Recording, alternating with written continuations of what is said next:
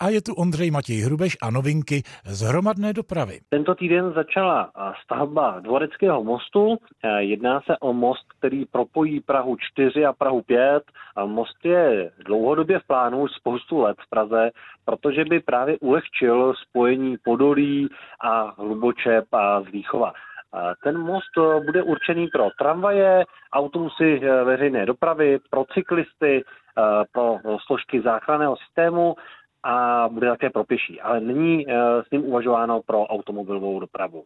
Kromě toho, že v Praze vyroste most tento dvorecký, tak pokračuje také výstavba lávky spojující Holešovice a Karlín, takzvaná lávka Holka a tam už se budeme moct těšit, že příštím roce budeme moct eh, lávku využívat jak eh, pěšky, tak třeba na kole. To byl Ondřej Matěj Hrubeš a jeho novinka z hromadné dopravy. A já mu děkuji.